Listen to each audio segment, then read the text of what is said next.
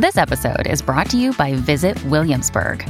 In Williamsburg, Virginia, there's never too much of a good thing. Whether you're a foodie, a golfer, a history buff, a shopaholic, an outdoor enthusiast, or a thrill seeker, you'll find what you came for here and more. So ask yourself, what is it you want? Discover Williamsburg and plan your trip at visit williamsburg dot com. The Gist is brought to you by Squarespace. Start building your website today at squarespace dot com. Enter the offer code GIST at checkout to get ten percent off. Squarespace. Build it beautiful. And by RealtyShares. With RealtyShares, you can invest in professionally vetted residential and commercial real estate projects across the United States. Browse all the investments at no cost once you're qualified, invest as little as one thousand dollars per transaction, and diversify your portfolio by visiting realty shares dot com slash gist. The following podcast contains explicit language. It's Friday, October thirtieth, twenty fifteen. From Slate, it's The Gist. I'm Mike Pesca. So you know this show is a compendium of my interests. I can't help it. Hey, Mike, how do you decide what to do? It's whatever flits across my consciousness. So lately it's been baseball. And I've got to say, if you don't love sports, and you don't love sports because the obstacle is the blowhards talking about sports, the great thing is that there's so many avenues to appreciate sports, be it the Roger Angel piece that is, uh, or pieces that are running in the New Yorker. My favorite thing is the Baseball Prospectus podcast called Effectively Wild. It's so good, I'd rather listen to the podcast than watch the games. I'm talking like game seventy of the regular season. In fact, Sam and Ben, who do that podcast, and this is back scratching because they quote me on their podcast. The other day, they were talking about that Chobani ad that is ubiquitous throughout the playoffs. And he does note, if you've seen that ad, that the batter who's scooping Chobani, or is it Kobani? Anyway, he gets up to bat and he doesn't even grab a batting helmet. And that just pulls us out of the ad. Excellent point. See how the Baseball Prospectus podcast works? Well, one of the great places to read about sports and culture, in fact, is Grantland. But now Grantland is dead. Grantland has been killed by E S P N, the child of Bill Simmons, who left E S P N in a snit. So this is sort of like when the boy breaks up with the girl and the girl gets to keep the cat. And then out of spite, the girl drowns the cat. I don't know if that happens a lot. I'm sorry I put the girl in that position. Anyway, I think about the great Grantland writers, Rembert Brown and Andy Greenwald and Mark Harris and Zach Lowe. And the thing is, when I think about these writers, they're all brand names by now. They all have Twitter accounts with, you know, tens of thousands of, of followers. They'll, they'll land on their feet, more than land on their feet. They, they'll use the Grantland experience. They'll catapult. We'll follow them elsewhere. But something else is lost with Grantland, something that maybe we can't quite see. So joining me now for a round of one question, one question only, is Josh Levine, who is, I know you have a title, Josh. What is it? The executive editor of Slate and the host of Slate's sports podcast, Hang Up and Listen. That's a good podcast. That's a good way to experience sports. And here's my one question that I want to ask you. What, maybe through your eyes as an editor, what do you see that we don't, and what will you miss about Grantland, or what will be missed about Grantland that we don't even realize right now? Because it's not just those writers and some other great writers that I listed. So a lot of people don't understand what editors do every day. Sometimes you, you know, make a writer's argument more concise. Sometimes you help them come up with a new lead. But I think the most important thing that an editor can do is find great writers. And that's what the editors at Grantland and the editor-in-chief, Bill Simmons, did. They found great writers who had profiles before Grantland and who didn't, and brought them all together and allowed them to follow their muse there. You mentioned a lot of, you know, great ones, Zach Lowe and Wesley Morris, Mark Harris, people like Brian Phillips and Brian Curtis, who wrote for Slate. So you know that Grantland had great taste. But that was the thing that really struck me, was that this was a writer's website, but it takes great editors to make a writer's website. And beyond just identifying talent, once you put up that flag and once you define yourself as what you are, you become a petri dish. People will say, oh, that's the style that maybe I wasn't even thinking of writing, or I knew I always had it in me. So it sort of creates great writers when it, it has a, uh, it's a self-fulfilling prophecy, or maybe it's a snowball effect, but it's some sort of bad metaphor that a good editor would put a red line through. It's a self-fulfilling snowball. You know, well, I'm going to send that back to you with a comment that says that it was a really great start, but it's going to be inspirational. It's going to make you want to do the work to make it the metaphor that it really aspires to be. Josh Levine, his title is, well, I'm just going to say that he's the guy who hosts Hang Up and Listen. That's relevant to my life. Thank you, Josh. Thank you, Mike. On the show today, speaking of things that once had great promise that now might be dead, Jeb Bush's political campaign. But first, this is a movie that very well could win Best Picture. That doesn't make it the Best Picture, but it just might be the best picture I've seen in two thousand fifteen. We're going to talk to three journalists who were the real-life inspiration for the new film Spotlight. A bad website is like before Metallica cleaned up and was a hair metal band. Still quality Metallica, but it just didn't look right and was off-putting. Or a politician with a sweaty upper lip and a too loose tie might have the greatest ideas in the world. You're just not going to listen.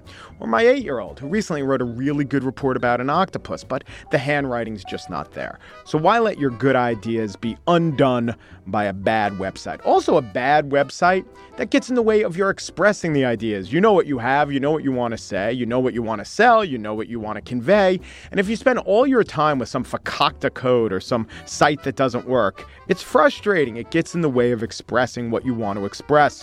So that's why I bring you Squarespace. Squarespace websites look professionally designed, regardless of your skill level. Coding, don't you worry about coding. They're intuitive, they're easy to use, and you get a free domain if you sign up for a year. So start your free trial today at squarespace dot com. When you decide to sign up for Squarespace, make sure to use the offer code GIST to get ten percent off your first purchase. Squarespace. Build it beautiful. In two thousand two, reporters for the Boston Globe broke the story of the pervasive sexual abuse scandal that was countenanced and covered up by the Catholic Church. I will read from the Pulitzer Prize citation. Awarded to the Boston Globe for its courageous, comprehensive coverage of sexual abuse by priests, an effort that pierced secrecy, stirred local, national, and international reaction, and produced changes in the Roman Catholic Church. So that citation's from two thousand three, of course. The ripples from those stories and that scandal continue today. The scandal's been called the worst crisis in the Catholic Church since Reformation. Well, the Globe team that broke the story was named the Spotlight team, and that's the name of a new movie telling the story of the story of the scandal. Three of the journalists who are in the movie are here with me today. We, why don't we go around so we could do voice recognition, and then you say who you are and who plays you in the movie. So, Sasha, you could go first. I'm Sasha Pfeiffer, and I'm played in the movie by Rachel McAdams. The numbers clearly indicate that there were senior clergy involved. I'm Mike Resendiz of the Globe Spotlight team, and I'm played by Mark Ruffalo. I know there's things you cannot tell me, but I also know there's a story here, and I think it's an important story. I'm Walter Robinson. I'm played in the film by Michael Keaton. You're an editor for the Spotlight team. I prefer to think of myself as player-coach, but yes. What did you want from this movie? Because the reporting's out there in the paper. Then you did a book called Betrayal, right? That's About right. it. So you said what you wanted to say. This is for a different audience. So what do you want the movie to say? We wanted the movie to get the story right. Mm-hmm. And it did. It did. Timelines are accurate? Timelines yes. are accurate. And most especially important to us, how we did the reporting. We we were looking for two things here. One, this was this was pitched to us as a movie that would sing the praises of investigative journalism, and we were interested in that, particularly because it's a time when investigative journalism is not being funded particularly well. And also, uh, we were told it would be a movie about clergy sex abuse, which it is. And so I think we got what we were promised and what we wanted, which was those two things. But I'll, I'll, I'll answer that a little differently. In a way, we wanted nothing. We weren't looking for a movie to be made. We were just approached. I think all of us had skepticism that this would even make an interesting movie that would be palatable to watchers. Who wants to see a movie about priests who abuse children? It's not that. It's a movie about reporting and investigative journalism. And mostly, for me at least, I didn't want to be embarrassed. I didn't want it to be Hollywoodized in a way that made us cringe. And instead, they've made this lovely movie really true to reality. In the movie, it's disclosed, I, I assume this is accurate, you're all lapsed Catholics. So when you're covering an institution like the Globe, you're also seasoned journalists. You are not kids. You know that there's a lot of money there. There's probably a lot of corruption there. But is there an extra hurdle? Either that family members still very much believe in the church, or that you don't want it to be true if it's the church. Is there any any any hurdle there because it is the church? No. You think no. not? Uh, no. In fact, there's the absence of a hurdle in that we all sort of got the church. We knew the church. We grew up in the church. We we understood the culture. We didn't, and we were shocked when we found out how extensive this was. I mean, all we wanted to do was to get the story and get the story out. Robbie's right. We understood the deference that the church was given for so many decades in the fifties, sixties, and seventies, which is why people didn't question authority. And we understood that, ha- you know, having having grown up Catholic. But was there a glee in being able to take it down? The time is nigh, or was it, I'm sorry, we have to do this, but we have to do it? No, there was never there was never any glee at all. In fact, it was uh, sort of with a sense of growing dread and horror that we approached the story and investigated it. Uh, there was no glee at all. Far from it. Almost almost the opposite. And no, never a high five. Yeah. Sub- subject matter was too grim, too serious. Well, one thing that the movie does in one of the first scenes, we see kids. We see little kids. I mean, we don't even hear from them. But I just think it's really important to orient us about these are who the victims are. And I wonder if at times as you're reporting the stories, did you get back to that? Talking about kids, because now they're adults, but let's talk about a seven-year-old. We talked a lot about how do you write a story that isn't gratuitous mm-hmm. and that isn't too difficult to read because of how horrible what happened was, but that doesn't sanitize it too much. If you just say a child was molested, that sounds so generic. And in the movie, that one of the guys you talked to says that, and you said the words, the phrases, I mean, your character in the movie says that, but is, does that right. echo a real I mean, conversation? There's a whole range of things yep. of what molest can That's right. mean, a yep. whole range of horrifying things. And we really tried to be sensitive, but also get across how this can change your life forever and stop you in time because of something traumatic that happened when you were an adolescent. I was surprised at how many times I had to remind people that sexually molesting a child is not a mistake. You know, these are crimes we're talking about. This is illegal. This is rape. And so I think the terminology is really important. And when we did interviews, it, it was always trying to keep in mind. Uh, I remember one spe- specific, an eighty-seven-year-old man called from Biddeford, Maine, to tell me, the first person he'd ever told, that when he was twelve years old in nineteen twenty-six, he was abused by a priest. And to try to remember, you're not talking to an eighty-seven-year-old man per se. You're talking to someone who was twelve once when his life was essentially ruined.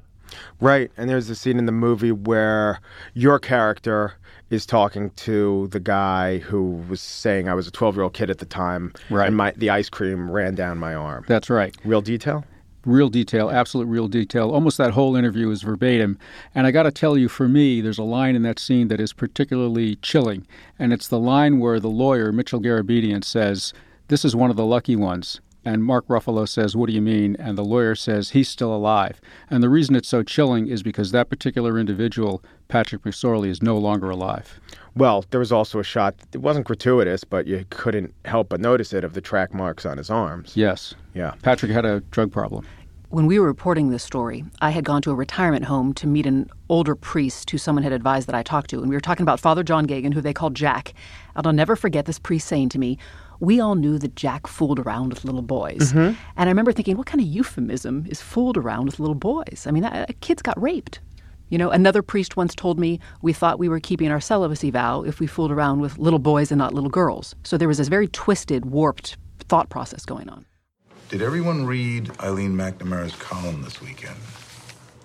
It, it's a column.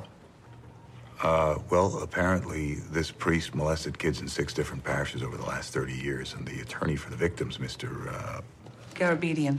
Thanks, Eileen. Mister Garabedian says cardinal law found out about it fifteen years ago and did nothing. Yeah, I think that attorney's a bit of a crank, and the church dismissed the claim. Whether Mister Garabedian is a crank or not, he says he has documents that prove the cardinal knew. Uh, as I understand it, those documents are under seal. Okay, but the fact remains a Boston priest uh, abused eighty kids. We have a lawyer who says he can prove law knew about it, and we've written all of uh, two stories in the last six months. This strikes me as an essential story to a local paper. I think at the very least, uh, we have to go after those documents. How would you like to do that? We would go to court. You want to sue the church? For years, media outlets of all kinds across the country wrote about priests who abuse children. Our focus yes. was not so much about priests who abuse children. It's about church officials who cover up for priests who abuse children. It was to look at the system, and that w- was differentiated what we did. You know, we, we, I yeah. say that uh, the Globe by no means discovered clergy sex abuse. There were scandals all over the country, uh, Louisiana, Texas, and the o- in our own uh, neighboring diocese of Fall River. What we did is we exposed the cover-up, and that had never been done by anyone before. That was our contribution. We didn't feel a deference that prevented us from doing this, although we understood the deference the church was afforded. But there were hurdles, which is the church is not a public organization. You can't ask for its tax returns, look up its S E C filings. You can't send a Freedom of Information Act request. So it was a real reporting challenge. What do you do when an organization doesn't have any legal right to give you anything, has no interest in giving you anything? And so there were hurdles in that sense, reporting and, hurdles. And, and the other one, quite frankly, is it's unimaginable what was going on. And and all almost all of the cases that had become public were sort of one-offs. You know, one, a priest in one diocese, a priest in another diocese, and the archbishop or the cardinal all, in each of them always said, this is a single aberrant priest and we've taken care of it. Nobody imagined that there were hundreds, actually literally thousands. I think it's over eight thousand American priests, uh, the, the bishops themselves acknowledged, now have been credibly accused over the years. So the idea that this could be going on particularly, and we all learned a lesson from this, every paper, in an, such an iconic institution, the most iconic institution in, in any community, that this could have been going on. It gave us a, a new perspective. Wait a minute, even... Even institutions that we trust and admire so much are run by fallible human beings, and we have to hold them as accountable as we do public agencies. And there was an inadvertent benefit to us not having done this story until two thousand two, which is that was the very early ages of stories going online. Yeah. And if we had written that story years earlier, a small radius of people in the Boston area would have seen it. People all across the country and the world saw it, and that meant tip calls were coming in nationwide. That we benefited from the, the, the, the broad reach the story had because of the web. Now I want to ask you a couple questions about translating reality to movie screens. I'm going to assume not as many conversations took place in dramatic scenes as they were depicted in the movies, like right outside of the printing press, or I got an idea, let's walk through the newsroom and let me share the idea. So, you know, things have to move a little more in movies. Well, it is a dramatization. Yes. But but to give you one example, there's a, a wonderful scene where Marty Baron basically gives us a pep talk after mm-hmm. we're feeling a little chagrined and a little guilty for not breaking the story earlier.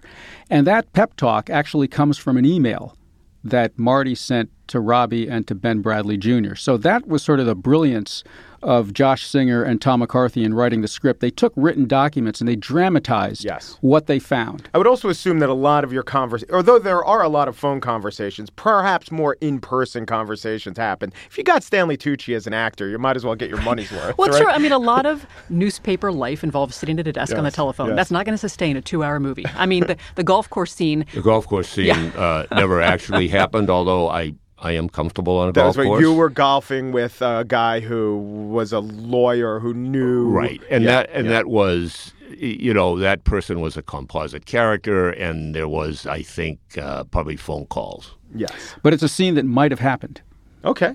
And I mean, you know, they sh- they show us uh, creating this spreadsheet of essentially bad priests where we're tracking their yes. movements over time. Yes. And they made it look riveting what we were doing. That was a tedious three weeks of work that they turned into an exciting few minutes of movie. I could tell. I, mean, I could tell. One of the things that uh, Josh and Tom, the screenwriters, had going for them is that there were four of us. So that uh, they can they could cut quickly from what I was doing to what Sasha was doing to what Robbie was doing, because we were all doing different things. Right. And then cut to what was happening in Marty Baron's office, and then cut to what's happening among among uh, Catholics in Boston. So it created a sense of momentum that would probably would not have been possible if there were only one reporter working the story. Do you think your style, so in the movie, you know, Mark Ruffalo plays his character one way and Rachel McAdams another. There are actorly choices. But I got the sense that you, Mike, are extremely dogged and won't take no for an answer. And neither will you, Sasha, but you do it in different ways. Like maybe you coax the answer out where you as my, you know, browbeat the answer out of someone. Is that about right with real life? Well, it's been said, uh, somewhat to my chagrin, that uh, I rear up easily. Yeah. And uh, I was not... I've said it.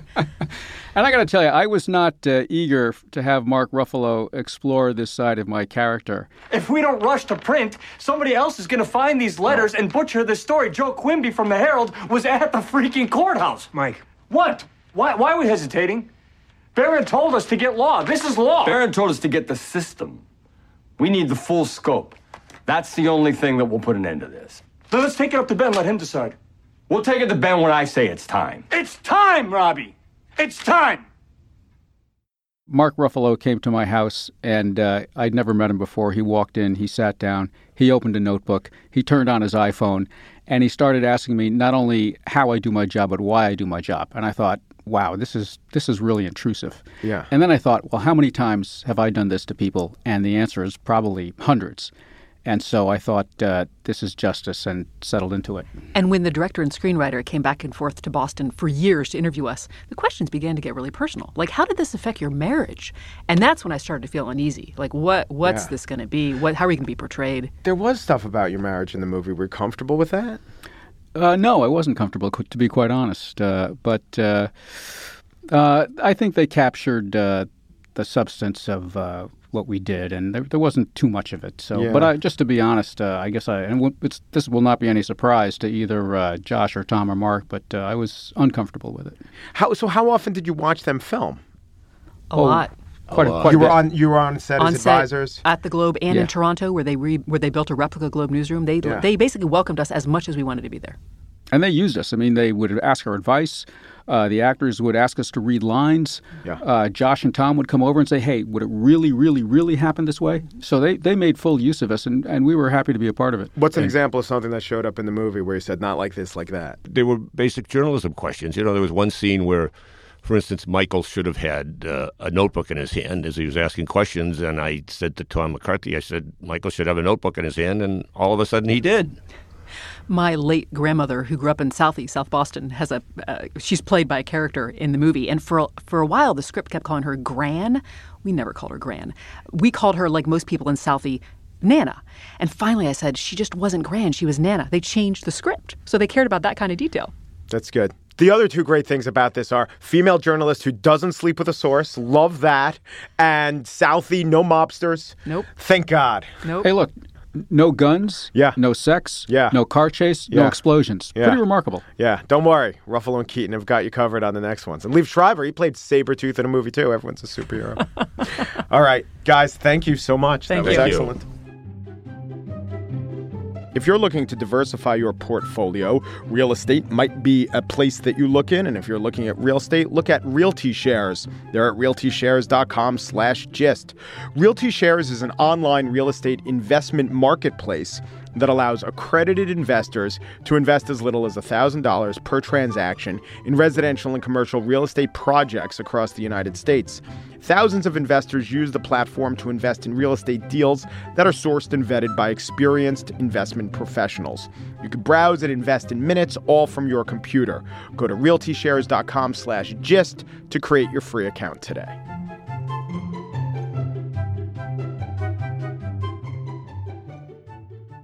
And now the spiel. Jeb's dead? Are we witness to the unjebbing? Big-time conservative pundits like Peggy Noonan are writing things like this. I speak of his candidacy in the past tense, which is rude, though I don't mean it rudely. It's just hard to see how this can work. By hard, I mean, for me, impossible. And the Weekly Standard tweeted, Jeb Bush is cooked. This coverage amounts to the first draft of a funeral notice, and what occasioned it was yet another lackluster Jeb Bush debate performance. He went hard after Marco Rubio. Can I, can I, can I bring something up here? Because I'm a constituent of the senator, and I helped him, and, and I expected that he would do constituent service, which means that he shows up to work. Uh, he got endorsed by the Sun Sentinel because he was the most talented guy in the field. He's a gifted politician. But Marco, when you signed up for this, this was a six-year term. And you should be showing up to work. I mean, literally, the Senate, what is it, like a French work week? You get like three days where you have to show up. You can campaign or just resign and let someone else take the job. There are a lot of people living paycheck to paycheck in Florida as well. They're looking for a senator that will fight for them each and every day. That moment may well be remembered as Jeb Bush's peak in the twenty sixteen race. If the tape had stopped there, it would seem that Jeb aced Marco. But in fact, Marco returned serve quite forcefully. I get to respond, right? thirty seconds. thirty right. seconds. Well, it's interesting. Over the last few weeks, I've listened to Jeb as he walked around the country and said that you're modeling your campaign after John McCain, that you're going to launch a furious comeback the way he did, by fighting hard in New Hampshire and places like that, carrying your own bag at the airport. You know how many votes John McCain missed when he was carrying out that furious comeback that you're now modeling it I'm, under? He wasn't my No, Jeb, I don't remember. Senator. Well, let me tell you, I don't remember you ever complaining about John McCain's vote record. The only reason why you're doing it now is because we're running for the same position, and someone has convinced you that attacking me is going to help you. Well, I've been, Here's the bottom line. I'm not... My campaign... It's going to be about the future of America. It's not going to be about attacking anyone else on this stage. I will continue to have tremendous admiration and respect for Governor Bush. I'm not running against Governor Bush. I'm not running against anyone on the stage. I'm running for president because there is no way we can elect Hillary Clinton John. to continue the policies of hey, Barack Obama. I think there's a big What you're not seeing was Jeb Bush's tight-lipped smile and the more alpha-seeming Donald Trump injecting himself into the conversation and the moderators moving on, perhaps signaling the intent of the Republican electorate. The next day, the Washington Post had a front-page article titled, "Can Jeb Come Back?" The key quote was supplied by Matthew Dowd, chief strategist for George W. Bush's two thousand four campaign, quote, "Jeb has no reservoir of positive support." Reservoir conjures sinking ships. Positive support evokes another form of support, one that was clearly on the candidate's mind in New Hampshire yesterday. It's not on life support. We have the most money. We have the greatest organization. Uh, we're doing fine. In October, late October of four years ago, Herman Cain was the front runner. Now, that last talking point is straight out of a document leaked today, a one hundred twelve page PowerPoint presentation that detailed Bush's media strategy, his get-out-the-vote strategy. It even had a graph about the online betting markets showing that Jeb is the favorite to get the nomination. Well, was the favorite. In the days since the debate, bettors have punished Bush's odds all the way down to fifteen to one to become president. He now trails Hillary Clinton, Marco Rubio, Bernie Sanders, and Donald Trump. But for some of the dated data, and though its very existence was characterized by the media as another torpedo to the hull, this document actually makes some pretty good points. Not that anyone's listening. I'll read page three to you. One, press obsession with process will not determine primary outcome. Two, race will remain fluid for some time because voters have A D D. Three, fundamentals matter. Four, cash matters. Five, discipline matters. I agree with all that, even the part about voters having A D D. Or I'd say that the A in A D D, attention, is hardly even being paid. Now, saying that out loud might not be smart, but will the voters really punish Bush for it? I mean, they have A D D. Will they even remember? The revelation that Jeb crafted attack lines against Marco Rubio, characterizing him as something of a new Obama, was portrayed as them's fighting words, but it makes total sense.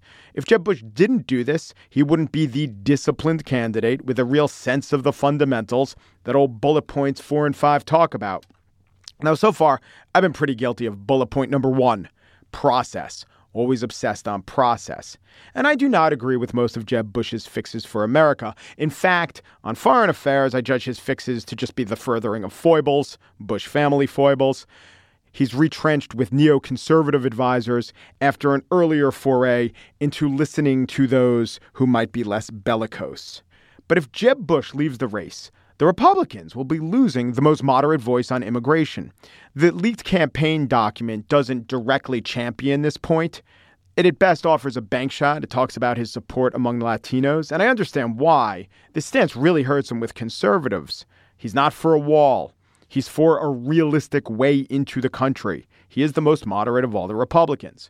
Now, on taxes, every one of his opponents has a plan that would just explode the national debt. They deny it, but listen to a good economist. Economists are saying that every one of these plans raises the debt because they want to cut taxes so badly. Now, Bush wants to cut taxes badly, too. Grover Norquist will be pleased. But his tax plan also has what Politico calls the secret hidden inside the Jeb Bush tax plan. Here's the secret. He tackles a giant third rail of politics. Jeb Bush wants to limit itemized deductions. This limiting would raise over a trillion dollars over a decade and would also put a big stake in the heart of the mortgage interest deduction. That is a brave thing. Economists really loathe the mortgage interest deduction. It subsidizes behavior that shouldn't be subsidized, but it's incredibly popular. So tackling that is something to Jeb Bush's credit.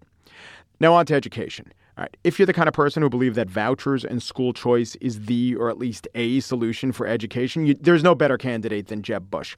I don't really buy the charter school promise, But Barack Obama does. Maybe you voted for him. Most Republicans really buy it. And Jeb Bush really genuinely buys it. I've seen him hold forth on the issue, and his expertise is beyond question. On the other big education issue, Common Core, Bush is the only one who's defending it. And it is killing him. I'm going to play a tape of the Red State Gathering. This is the conference led by Eric Erickson. This is the one where he disinvited Trump after Trump said bloody wherever about Megyn Kelly. I'm not even going to play Jeb's answer. It was kind of evasive. But I will play you the question to give you a sense of what he's up against. My wife is college educated. We have a daughter who's now going into fourth grade. We appreciate your dedication to education standards, but she can't help our third grader with her math homework because of the Common Core material. And so... Did you hear the smattering of boos at the end? That his third grader couldn't do math with her mom because her mom doesn't understand it. Common Core is to the right what statues of Confederate generals are to the left, but Bush has not wavered. Hey, maybe he can't waver. I mean, he does do the thing where he says that it should be a state issue, but he owns the fact that he's always backed Common Core. He owns it a lot more than Romney owned RomneyCare. I think owning it is hurting Bush. The funny thing about all of this is last night, I was at a meeting in my kid's school where I learned about the array method for solving multiplication. I learned about the bar method for representing a problem. There were a bunch of theretofore slightly confused parents, but we learned the method, and now we can help our kids. If the answer to education has to be my kid needs to learn it the exact same way I learned it, because that's the only way I know it, then we've learned nothing. If Bush is gone, with him will go the only voice, certainly on the Republican side, the only voice for real innovation in methods in education. Jeb Bush once famously said that he doesn't want to lose the presidency by winning the nomination, meaning he doesn't want to tack right or pander and thereby put himself in a terrible position in the general election. Well, Jeb Bush, at least on domestic issues, has not pandered, but he hasn't done much to appeal either.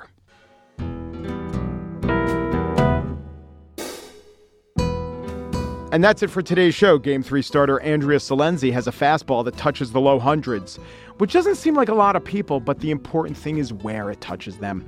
Executive producer Andy Bowers has been feasting on a steady diet of breaking balls, which is also the characteristic of a friar's roast.